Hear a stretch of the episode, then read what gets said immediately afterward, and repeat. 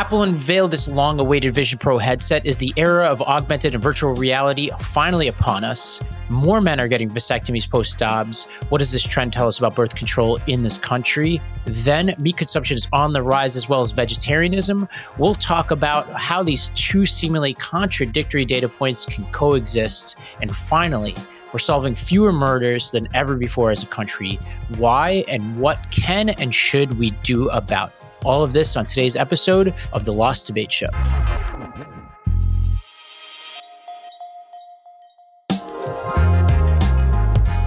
Hello, everybody. I'm Ravi Gupta. And I'm Rikki Schlott. Well, Rikki, this is a trendy Tuesday episode. We haven't done one of these in a while, and there's some fun trends, and actually one that came our way yesterday. Apple unveiled this Vision Pro headset. I actually had a chance to watch it live.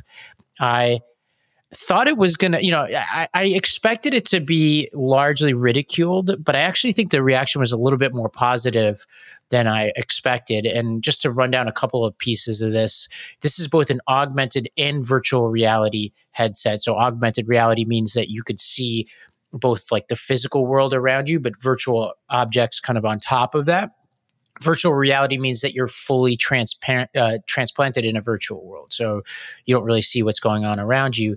And there's a couple cool features of this that set it apart. It's controller free so you kind of browse apps and use your hands to move things around and your eyes to move things around. Um, so you can like click on things just using your fingers. Um, you could see through it and people can see your eyes if you want them to. But obviously, if you're in the virtual reality, it kind of closes it off to kind of signal to people around you that you're in some virtual world. It's pretty lightweight compared to other virtual reality headsets based on the reviews. Apparently, has really strong audio. And on the content front, they announced a partnership with Disney, where Disney would be producing content for this as well. Bob Iger got on the stage. But Rikki, the, the biggest part of this is the cost. This will run at $3,499. Uh, what's your take on this? Do you think this is a this is finally the era now of virtual and augmented reality? I'm afraid that it is. I'm not thrilled to say that I feel like maybe this is I mean it looks to me like kind of the Google Glass meets like AirPods Max aesthetically. It's like looks like a weird large ski mask sort of situation. I I feel like it does seem a lot more promising. The reviews that I'm hearing are that the like the way that the eye scrolling and the hand things work um, are pretty intuitive and kind of like akin to riding a bike. That people get the hang of it pretty quickly um, versus a lot of like the the meta stuff that's a that's a whole lot more clunky. But I hate that people like it personally. I don't know. I find it really, really creepy. Um, but before I go down that rabbit hole, perhaps we should let Apple explain itself um, in this promotional clip that they have for Apple Vision Pro. When you put on Apple Vision Pro, you see your world and everything in it. Your favorite apps live right in front of you, but now they're in your space. This is Vision OS, Apple's first ever spatial operating system. It's familiar yet groundbreaking. You navigate with your eyes. Simply tap to select, flick to scroll, and use your voice to dictate. It's like magic a bunch of reporters got early access to this, and one of them was Joanna Stern at the Wall Street Journal. And she, like almost every review I read from anybody who had access to this technology, was pretty positive on the technology. And she said essentially there are two use cases as she sees it. One is working, which is what I think sets us apart from the Oculus, in, in addition to all the quality differences, which it seems by all accounts this is a sh- like stronger piece of technology generally. But given that this is Apple, they have all of these apps that are already part of Apple's ecosystem, everything from FaceTime to email to messages, et cetera, and like all the different apps that are on your watch, et cetera. So they inherently just have a larger series of tools that you could use to work and so that was her first use case. And the second was watching. And she basically said, Hey, I'm not a big 3D movie person, but when I watched Avatar 3D on this thing, it was mind blowing. So I think when you take those two things together, you start to say, All right, I could start to see what adoption of this thing looks like. And largely speaking, you know, you had The Verge, uh, Patel, you had TechCrunch's Matthew Panzarino, You had Strategeries or Stratechery's, Ben Thompson. They all uh, demoed this thing. Largely, were extremely positive of, of it. Even Palmer Luckey uh, from Oculus, which was acquired by Meta, had a really strong review of it as well. So I think um, the thing that I think sets this thing apart is that Apple has so much to offer that Meta does not have because of the fact that we all carry around iPhones. A lot of us have Apple Watches and run iOS systems, generally speaking. So, already familiar with the suite of apps that they have. And so, when I looked at this demo, there's a lot of cool entertainment things, but I could also imagine somebody working from home using this in some of the ways that they demoed.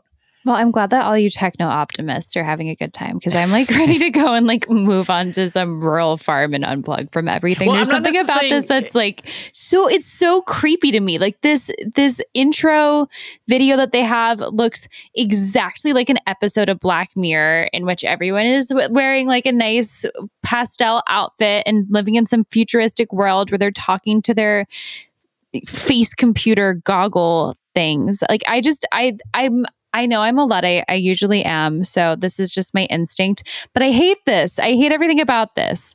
Well, I think like part of what I'm saying is not necessarily that I enjoy this this trend as a whole, but that I think it's going to take off. I think I in part too. because Apple has a really strong track record, but also because inevitably these more immersive technologies are going to just take hold. The question is who's going to do it better than the rest and it just seems like Apple has so many advantages here. Now, when people heard this price, their reaction um, was telling.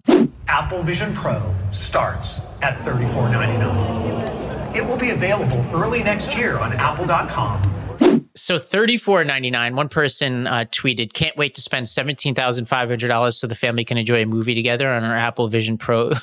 this is seven times the price of Oculus. Now, to keep in mind, the iPhone when it was unveiled had a starting price of four ninety-nine. In today's dollars, that would be seven hundred twenty dollars for an iPhone, and that's the starting price, which means you could easily spend thousand plus dollars on a phone.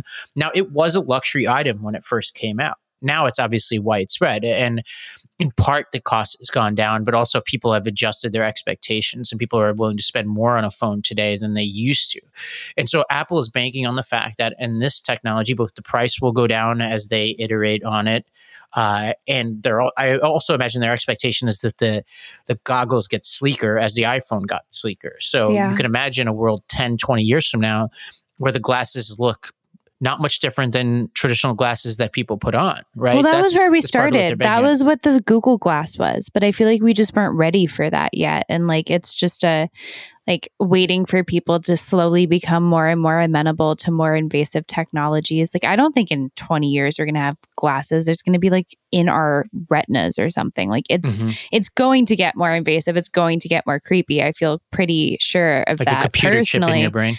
Yeah, I mean, I'm waiting for Elon to do that. It's okay if it's Elon, no worries. oh God. But, yeah. um, but count but me the, out.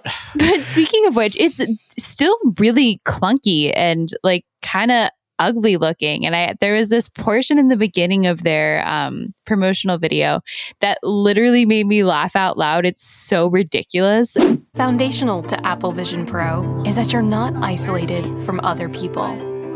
When someone else is in the room, you can see them and they can see you.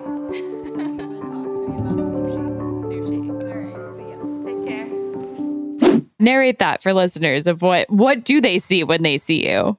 Yeah, I mean, you still have this headset on it, and and one thing is the battery life isn't great. I think when you detach it, it's only two hours, so you're actually plugged into well, something most of the time. Hours.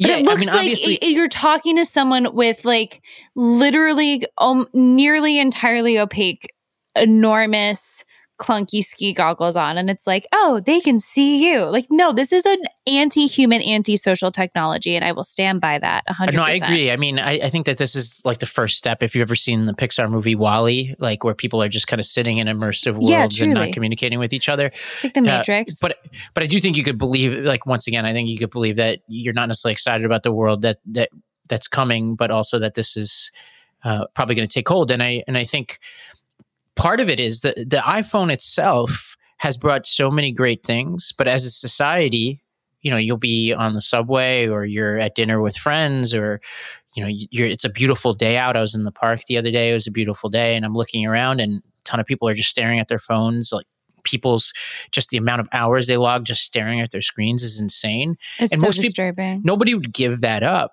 I mean, most people wouldn't, but at the same time, we as a society have collectively made some maddening decisions, right? And I think like that makes me think that if this technology gets better, which it will, that will also make some crazy decisions collectively around this. Now, I do think that it's going to start off being mostly a solo exercise. Like if you're working from home, you'll use them, or if you're watching a movie by yourself.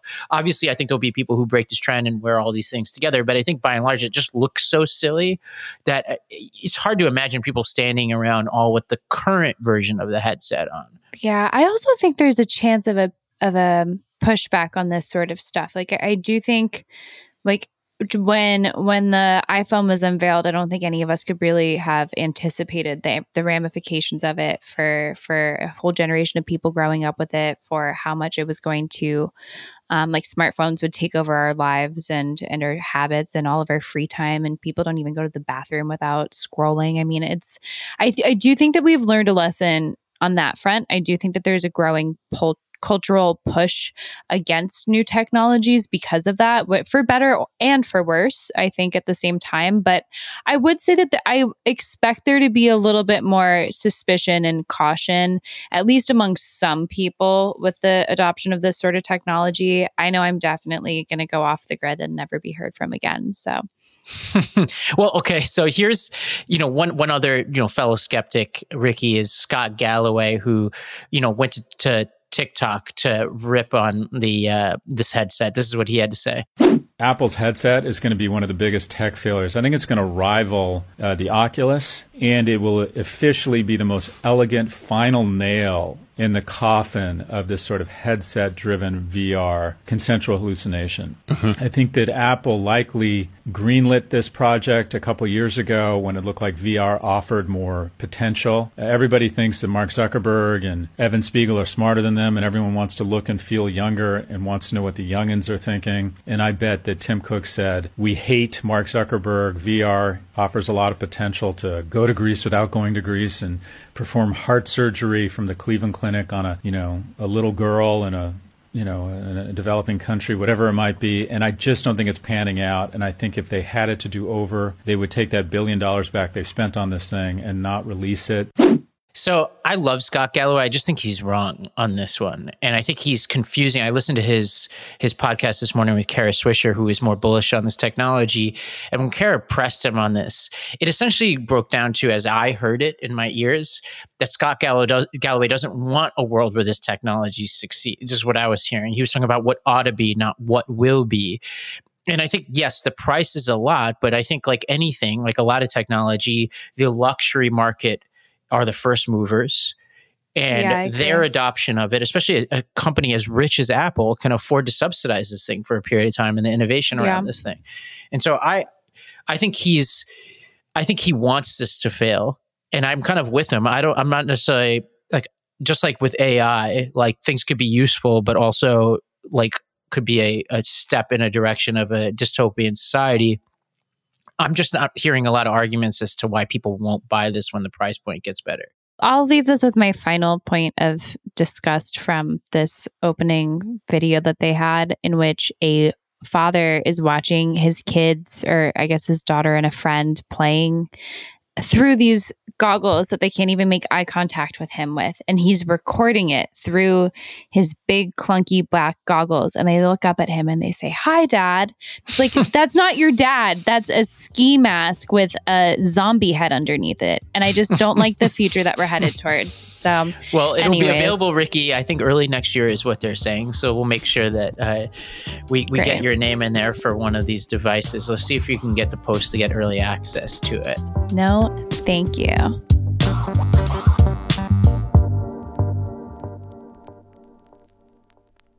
One funny thing Galloway said is I think he basically compared getting these goggles to a vasectomy, meaning that nobody would sleep with you. Uh, so you'd be basically um, like in a backdoor way uh, performing birth control if you wear these goggles, which was kind of a funny joke. But there is a trend in our society right now that's really interesting. Given this is Trendy Tuesday, this was before the goggles were introduced. This was going to be the biggest trend we talk about because it's really jaw dropping. So, you know, there's a, this company called Komodo Health, uh, which is a healthcare technology company, and they show that in the second half of 2022, vasectomy rates across America were far higher than in the previous years. And according to some calculations from the economists, the Dobbs ruling was associated with a 17% increase in procedures in the six months after the ruling and a 29% increase between July and September.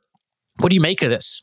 It seems like a pretty direct correlation um, with the Dobbs decision. I think uh, it's it's not enormously surprising to me. I it's hard to get more clarity in the data in terms of who exactly it is that's getting this procedure, but I wouldn't be surprised if there are married couples in more conservative states who just decide that that is the more sustainable way for them long term if they've either don't want to have children or if they've already had children. It was already pretty common 50 million men, 5% of all married men of reproductive age. So it's not surprising to me that this is a trend. At the same time, um, women seem also in the post uh, post Dobbs world to be changing their own birth control habits. A Time Harris poll last July found that 21% of women had already changed their birth control method, um, in that within like the month before, or in the preceding month. Um, and contraceptive implants and IUDs and more permanent options that are a little bit less faulty or um,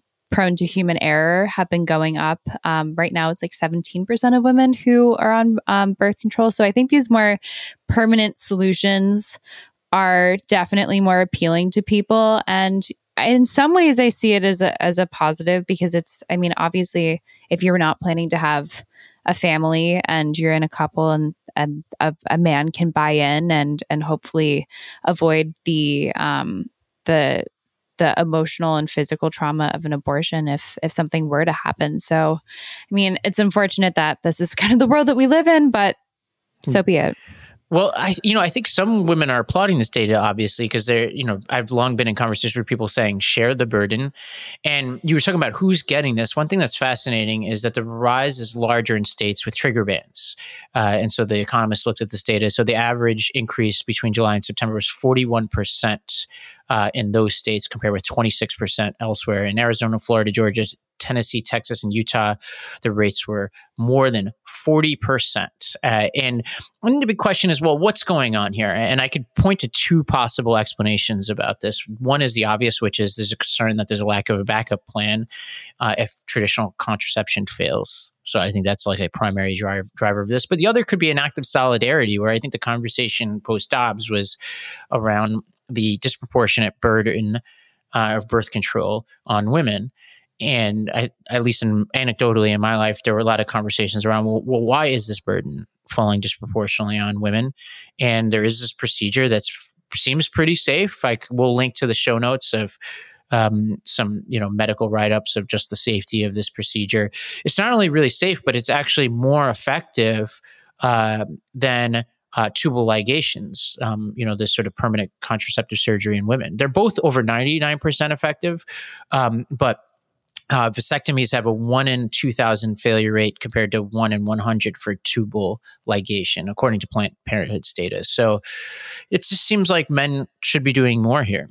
Yeah, I don't necessarily think that I am that sympathetic to the like there's some sort of patriarchal conspiracy that places the burden on women. Like it's just a fact that our bodies are are set up and for for reproduction and that the burden lies on us and that's the fault of evolution and biology and not necessarily the patriarchy. I do think that there's a a case to be made in a couple where people or in a, a situation where a man knows that he doesn't want to um to have children or a woman knows that in a partnership that they don't want to. I mean, it is certainly less um less invasive than like the female equivalent. But I've never understood the argument that women should be absolved from the responsibility. It is our bodies, and I think that we should be the the first and foremost guard against unwanted pregnancies and being as responsible as possible. And I, I don't, I just don't share the the the feeling that it's men's burden too. I think it's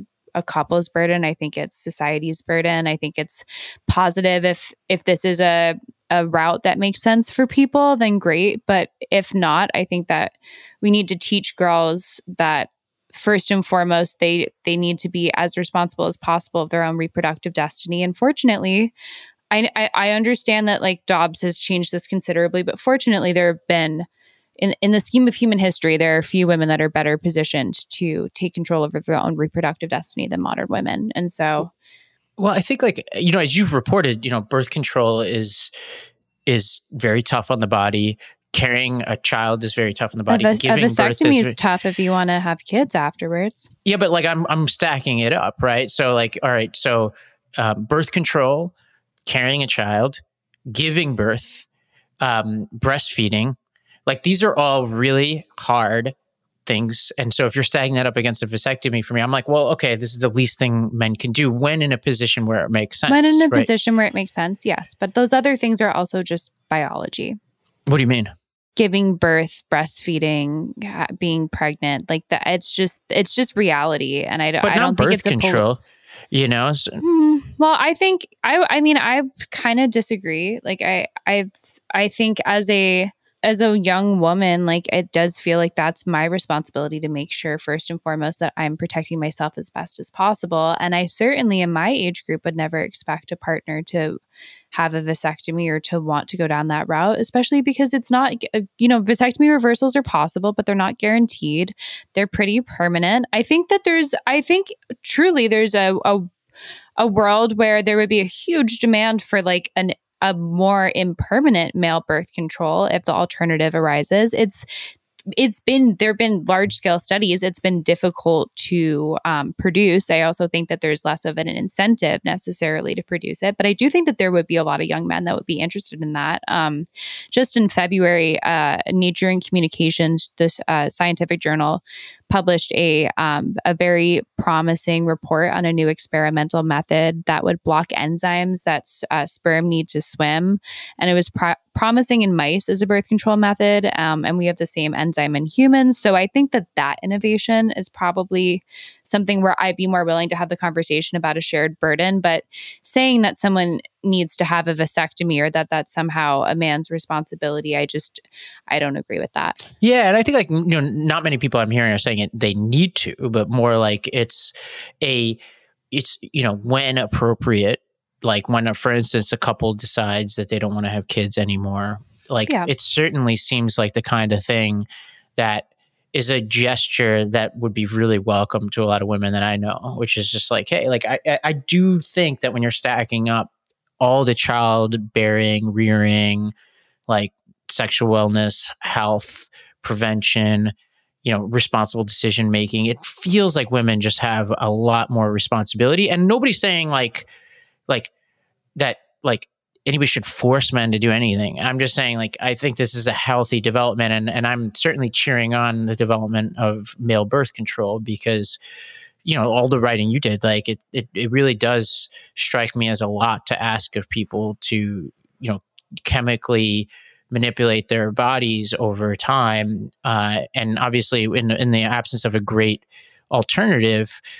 you know, it, it's a sacrifice that I think a lot of couples know that they have to make. But if there are better alternatives that are safer uh, and less costly biologically, I'm I think we should strongly consider it. And you know, not even even if it's men, but especially if it's men, because then I think you can start to even the scales a little bit. Yeah, I mean, I think there's also a case to be made that um, even not just like in the shared burden perspective, but as a young man, you might want to go down this route because you just don't want to be on the hook for an unplanned pregnancy. And it's an insurance method beyond like, you know, it's beyond your control if your partner is is reliable with taking their birth control on time or something like that. So mm-hmm. I think that's a better route in the end. But the fact that already five percent of married men of reproductive age have had a vasectomy, um, it it's not surprising to me that it is already that high. That seems pretty high. Um, and I'm I'm not shocked to hear post Dobbs that it's even higher. Um, and I expect in the short term, at least until science catches up, that that will continue to rise.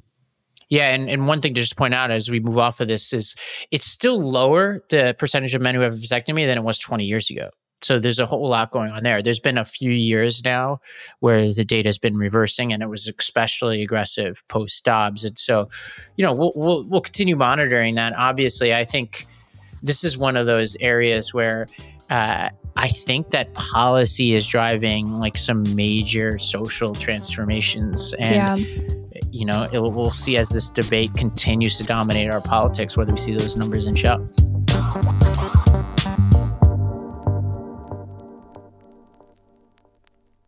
Well, two trends that are going on at the same time that might be surprising and seem contradictory, but aren't when you dig under the surface a little bit here, is a rise in um, developed countries and Western countries of vegetarian and vegan diets from um, up to at least 6% of the population in America and up to 10 to 15% that fall into a flexitarian or reducetarian sort of category. Meanwhile, there's an increase in meat consumption consumption in larger developing economies. Um, just the opposite trend is occurring, where the rates of vegetarianism in India and China, for example, have fallen pretty precipitously since 2019.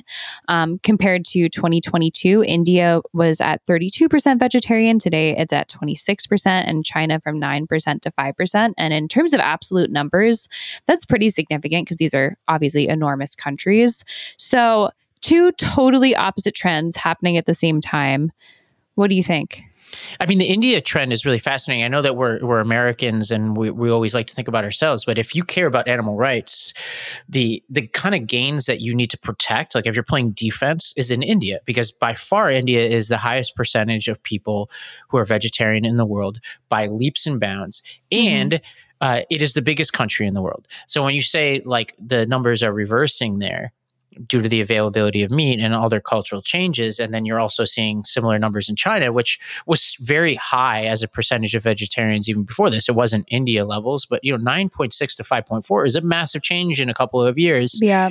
Like, so if you care about animal rights, that's a huge deal. Those are the two biggest countries in the world. But also, if you care about the environment, and we've talked previously about the environmental impact of raising animals, that's a huge deal. We're talking about like huge numbers of people who are eating meat. So the increase in suffering, increase in pollution, global warming, if you believe in that link, that's massive. And you know, the Peter Singer, the sort of ethics professor uh, at Princeton, who's written all about animal rights for many, many years. He wrote his first book, Animal Liberation, in 1975. And he wrote this piece in The Atlantic basically saying, if you would have told me that we would have convinced more and more people to become vegetarian vegan, and he was basically said, you know, vegan was like such a radical idea back then. He basically mm-hmm. didn't even talk about it because it would turn people off. And that you see like the rise of vegetarianism, the rise of veganism, especially in Western countries. And you're seeing a corresponding increase in the market of meat alternatives and lab grown meat. Yeah. But you're also seeing uh, the increase in meat consumption. He's basically was despondent in this piece, yeah. and I don't blame him. It is just, it's a very frustrating combination of data. I have a kind of meta theory on what's going on here, but I think, you know, I mean, 99% of our meat in America is um, factory farmed in in some sort. And I think what happens when you're developing in an economy and when you all of a sudden have a very prosperous nation that um, you know the the supply chain becomes kind of unlinked from the traditional farming sort of farm to table situation. It's inevitable that when when your population is booming and your economy is growing that you figure out how to maximize that as much as possible. You centralize that as much as possible. You move towards these um, sort of mass produced factory farm routes. And then once you're a prosperous enough nation that we have the luxury to be able to sit back and say hmm actually this feels kind of unethical or oh i'd rather have the more ethical choice or um, try the the lab grown alternative or the the meat alternative. And i have enough money to spend on beyond meat even though it's a little bit more expensive because i have the luxury to do so and i'm i'm putting ethics over just feeding myself at the moment because i can afford to. Um, that seems like a natural progression. And i think what's happening right now is that we have these emerging economies that are at that earlier point in development where we were not so long ago. I mean, in in just the 90s, it was one percent of the population that is was vegan or vegetarian, and that's exploded. And I, I think it's just a progression of how a society develops and where they put their resources and frankly i'm i'm not bullish on any of the ways that we today are um, indulging in like vegan and vegetarian diets mm-hmm. in America. I think, you know, it's not going to be beyond meat and these hyper processed alternatives in the future. That I think the lab grown alternatives will prove to be more palatable to people, more economically sustainable once they're developed and um, produced in the mass scale, more environmentally sustainable, more geographically sustainable in terms of the factory um, or the um, farm acreage that you need. And so I think ultimately American innovation will end up becoming more profitable for the rest of the developing economies in the world to adopt. But at the moment, we're just not there yet. But in the end, I think this will probably even out. Yeah, well, we linked in the show. We'll link in the show notes to the segment we did on meat alternatives. I, I think I can't remember when I bought it, but I bought Beyond Meat some time ago, and I've gotten absolutely crushed on that position, and finally Me liquidated too. it. Never I actually got rid of it yesterday. Interestingly enough, but- Never take stock advice from me because so far I'm crypto and beyond meat. well, we, you know, Beyond Meat was more like an ethical, you know, like I'm, this is like my internal version of ESG. Like I was like, you know what? I want to invest in companies I truly, I want to succeed for the good of the planet. And that one was one where I definitely paid the price for that ethics. I think it, the, the thing that's fascinating and, and that Singer points to in his piece is the relationship between the ethical arguments versus self-interested arguments. And he, he talks about how he and another professor ran an experiment at Princeton, I believe it was, where they, um, gave students ethics ethical arguments uh, against meat consumption and then they had a control group.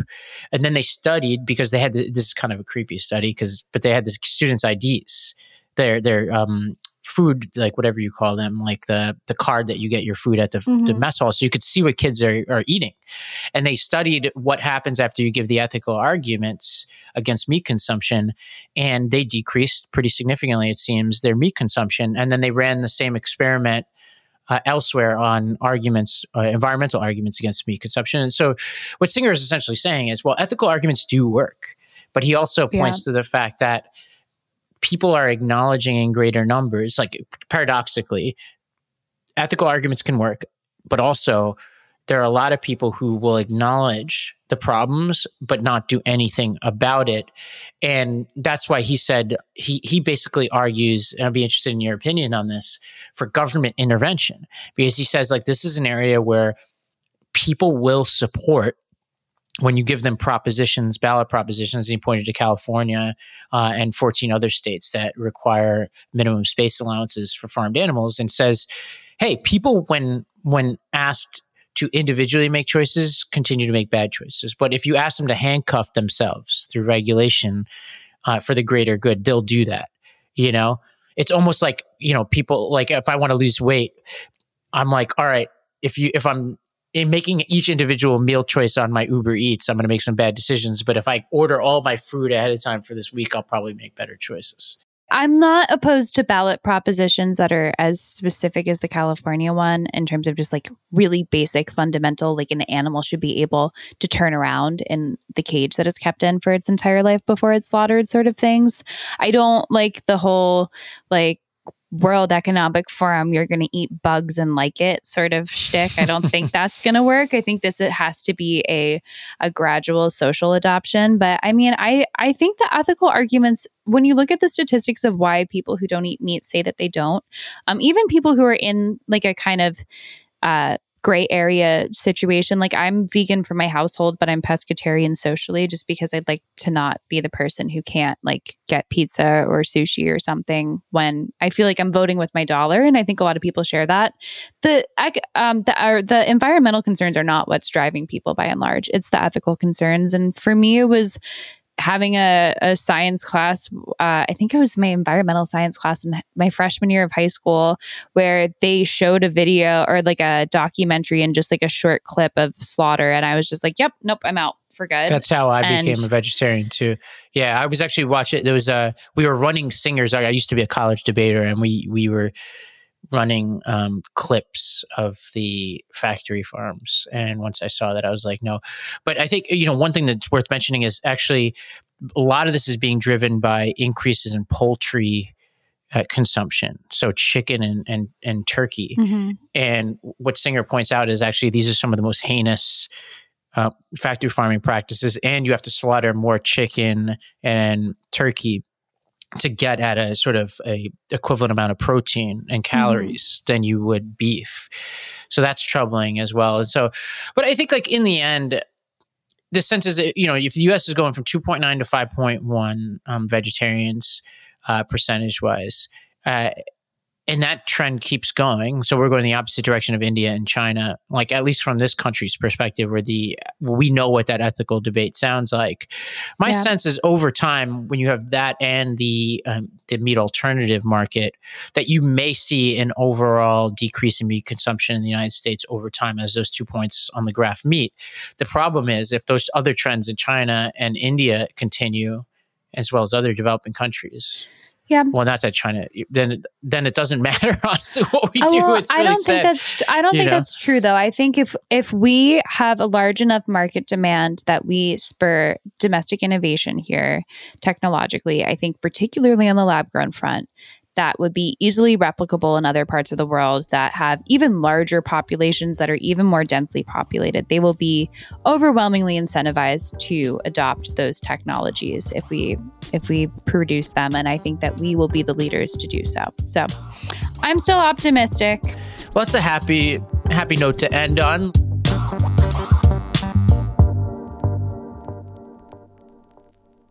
Here's one trend that's certainly headed in the wrong direction in America. Right now, if someone gets murdered in this country, it's being described as, quote, a coin flip in terms of whether or not it will actually be solved in the end. Uh, we have had the lowest clearance, clearance rate, which is the percentage of, of murders that are end up with somebody being charged um, in more than half a century in the last seven months of 2020. Um, and it's among the worst in the industrialized world.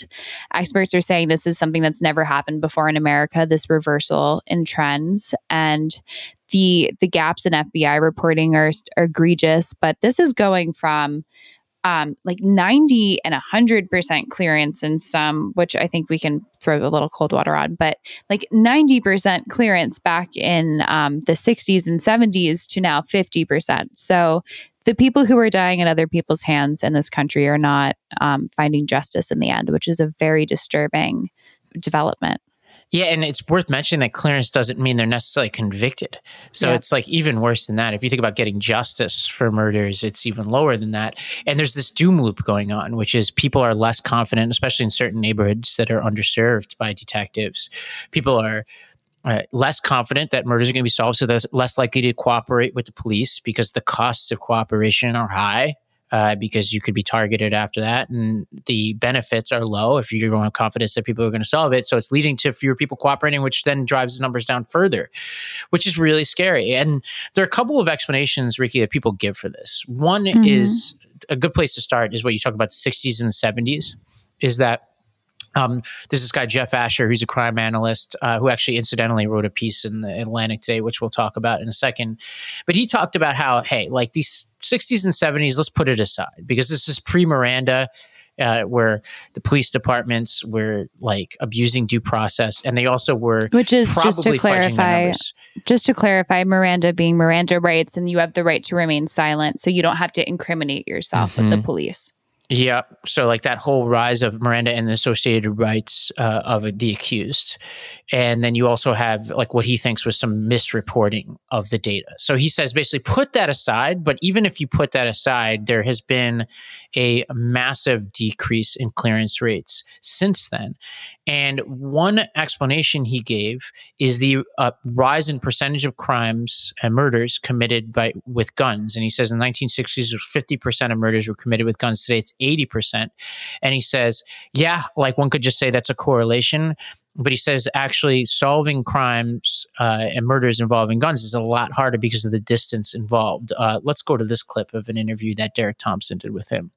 And the reason is that firearm murders are much harder to solve. You have oftentimes fewer witnesses.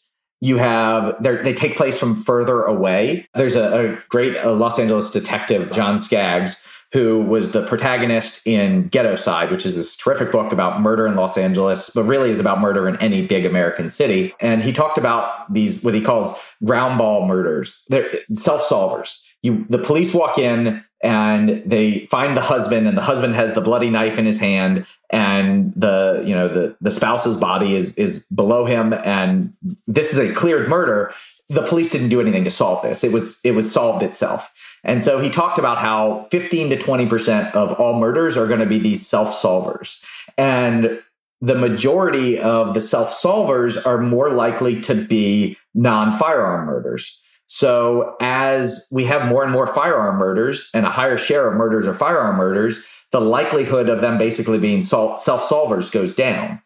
And so, Rikki, there are two other explanations that experts give here. One is that we have higher standards now uh, for what constitutes guilt, in part because of the rise of television and the way that like cases are presented on television, and also true crime podcasts, et cetera. So these juries are coming to these cases with a higher you know sort of a higher barrier to get to guilty uh, and then there's another explanation which i I find quite convincing, which is that we have fewer and more extended police officers. In 1960, yeah. there were an average of 10 detectives, and detectives being the crucial police officers here because they're the ones who investigate murders. Uh, there were an average of 10 detectives for every murder in the United States in 1960. By 2020, that had decreased to 2.5 detectives. So 10 to 2.5 detectives per murder in the United States. This is also um, compounded by the fact that just in the pandemic, you have such an insane backlog of cases and um, I mean, police weren't on the ground in the way that they they typically were, so that's that's already stacking up. And then you have the issue of, um, especially in the post twenty twenty era, just recruitment problems and the police of getting new blood in there to start investigating. So that makes perfect sense. And then you pair that also with the social issue that you mentioned before of the breakdown of trust in terms of. Um, witnesses feeling more afraid of coming forward. I think potentially, especially if it's more like gang violence or something that you might be incriminated by just having been in proxy, there might be a lack of of trust in going to the police and and putting yourself in that position. Um, that's something that a lot of people in law enforcement are pointing to as an issue. Um, the commissioner of the Philadelphia Police Department, who is named Danielle Outlaw, which is kind of perfect, um, said we have gotten in our own way. It has to be a two way street, as it is with any relationship, in terms of the relationship with the community and people feeling open enough to come. But um, another thing that might be related, this is just my own pet theory here, is um, the the issue with especially with guns and stuff. I mean, if if if gun violence occurs and the police are not there pretty much immediately to see who's committed this crime, then it's I mean, the odds that it gets solved is, I think, goes down considerably. And there have been sizable in- increases in response times with police, especially in major cities, which is where this tends to be a problem. But, like, just for example, here in New York, the average police response time, obviously, a murder is a higher threshold and they'll be more responsive, but it went from 18 to 33 minutes just in the past couple years. So the police are, are less able to get there and actually get to the bottom of things as well too. And, when it's a, a rapid sort of gun violence situation, I think that probably is a huge barrier to actually solving a crime. Well, you know, some good news though. Uh, David Asher, the same guy I quoted before, just had a piece. I think it dropped today or yesterday in the Atlantic. I almost discovered it by accident this morning when I was looking him up. But he he actually looked at some of the preliminary data this year. And as we've talked about on this podcast, this data is notoriously difficult to parse because there's not a uniform reporting. Um, but what he said essentially is murder is down about 12% year to date in more than 90 cities that have released data for 2023 compared with data uh, from the same date in 2022. Big cities tend to have a slightly, uh, slightly more amplified um, numbers than the national trend. But he says these are like potentially if they like if they hold is some of the largest reversals we've ever seen as a country. And he pointed to a few cities where there's particularly striking numbers. He said murders down 13% in New York City. Uh, shootings are down 25% relative to last year, same time. Murders down more than 20% in Los Angeles, Houston, Philadelphia, and murders down 30% or more in Jackson, Mississippi, Atlanta, Georgia, Little Rock, Arkansas, Minneapolis, Minnesota, Milwaukee, Wisconsin, and others. So he's saying something's going on this year. And he tries to posit some theories, but he really isn't sure. But that's at least good news because mm. fewer murders, and you're starting to see a debate even among progressives, right? Where like the Chicago, uh, the candidate who won the Chicago mayoral yeah. race was Brandon arguing for Johnson. more detectives, right? And you're starting to see this messaging change, which I think is actually a policy change too, from from a lot of these even more progressive Democrats who are saying solve more murders, which I think I welcome. Like I may not agree with some of the other things they have to say about policing, but all right, let's all agree. Let's solve more murders. Let's invest more in detectives. So if we invest more in detectives, and hopefully we see these numbers go down, they may be actually causation there, but for sure if they're happening at the same time, then the doom loop can reverse and we could start Yeah. to give people more confidence that police can get to the bottom of these things. And I also don't think that we should be holding up the the 60s and 70s as I mean, first of all, that might be inflated data that police departments were coming out with, but like that wasn't the the pinnacle of justice. We know that there Right. have been so many wrongful convictions. I think it's a huge positive that juries have a higher threshold in determining guilt. I'd rather err on the side of um of due process and making sure that somebody actually is proven guilty. Um, uh, but yeah, I mean, to to your point, credit to as much as I'm not a fan of Brandon Johnson of Chicago, like he, this was his thing is saying inve- we should invest in more detectives to make sure that justice is actually served and and we can short circuit um, the crime loop here, uh, which I'm I'm completely in favor of, especially considering that um, they only have a 44% clearance rate in Chicago. Um, and yeah, a little side note, did you know that Lori Lightfoot now, now that you can't get her wonderful uh, press conferences, you can get a lecture from her at Harvard. They've they've hired her as a Harvard lecturer, the the pinnacle of politics. Yeah. Well, good for her. You know, she. I'm sure she has a lot to say. Um, Are you going to be taking that class? Oh yeah, you know me, well, big okay. Well, Lightfoot stan. yeah. I think before we move off of this, I think it's obviously worth mentioning also that the geography and race of what uh, murders get solved is obviously another trend here. And so, like, if you are, if you, you know, famously, people looked at the data of like if you're on Bourbon Street where the tourists are, or you're, you know, even just a mile away, the clearance rates on those murders are very different. And so, obviously, there's certain people in our society that uh, the news and everybody else gets hyped up about solving their murders. And then there are some people where it's chalked up to regular occurrence. And, you know, hopefully, hopefully in this new environment, the resources are spread more evenly uh, across cities. And actually, like people are sent not just where the the headline is juicy, but where, you know, the most suffering is happening.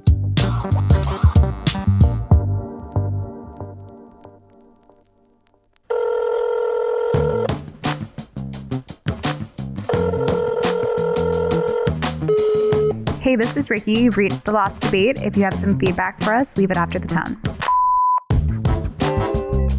Let's turn to some listener voicemails here. Um, we have Jamie from Knoxville, Tennessee, who wanted to respond to our segment about no fault divorce. Hi, this is Jamie from Knoxville, Tennessee. I'm calling about the no fault divorce segment.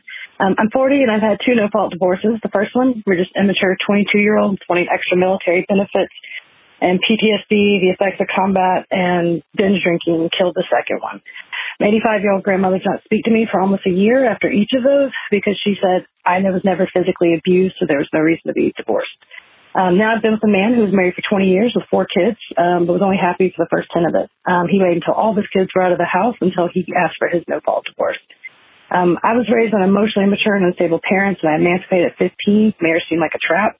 Um, he was raised by a single mom who left his alcoholic father when he was four, and uh, marriage seemed like a stabilizing factor for him. Um, we feel like no fault divorces play a part in the dissolution of the traditional American family life, which has put the number of children in the U.S. well under replacement value. We also know that bad marriages raise emotionally unwell children who often repeat that cycle in their adult relationships. Quality mental health providers are getting harder to come by even as stigma has dropped, which doesn't help those in bad marriages or the products of one. Financial issues are a big driver for divorce, and our current housing and living expenses just add that stress.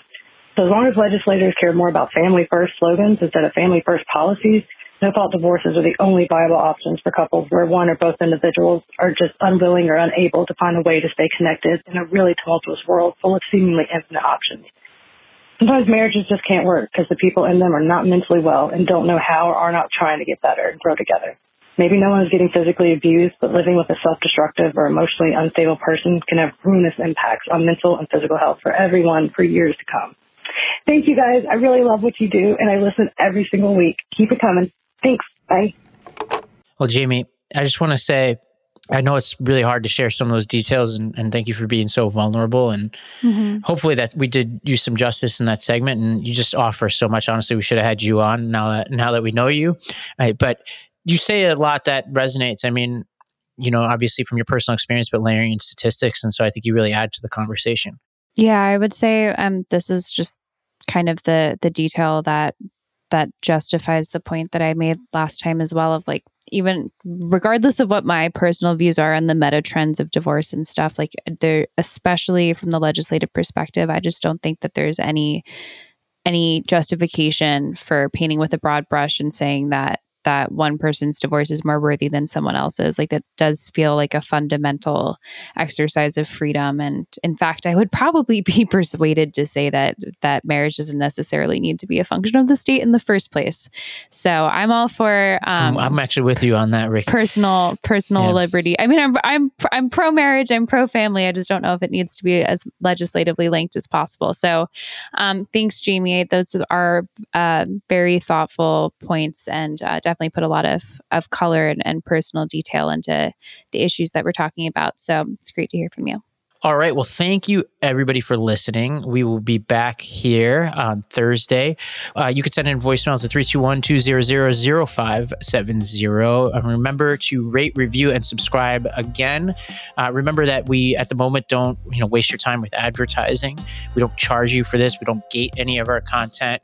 And the one thing you could do is if you love this show, get on there Spotify, Apple, wherever you get your podcasts, and give us reviews uh, because that really helps us uh, build awareness for the show, but also share it with your friends, uh, especially if there's a segment that you think resonates with people. So thank you very much. We'll talk to you Thursday. The Lost Debate is a part of the Branch Network. The show is produced by Mickey Ayub, research support by Ariane Misra, video editing by Julia Waldman, and editing and sound design by Dean Metherill.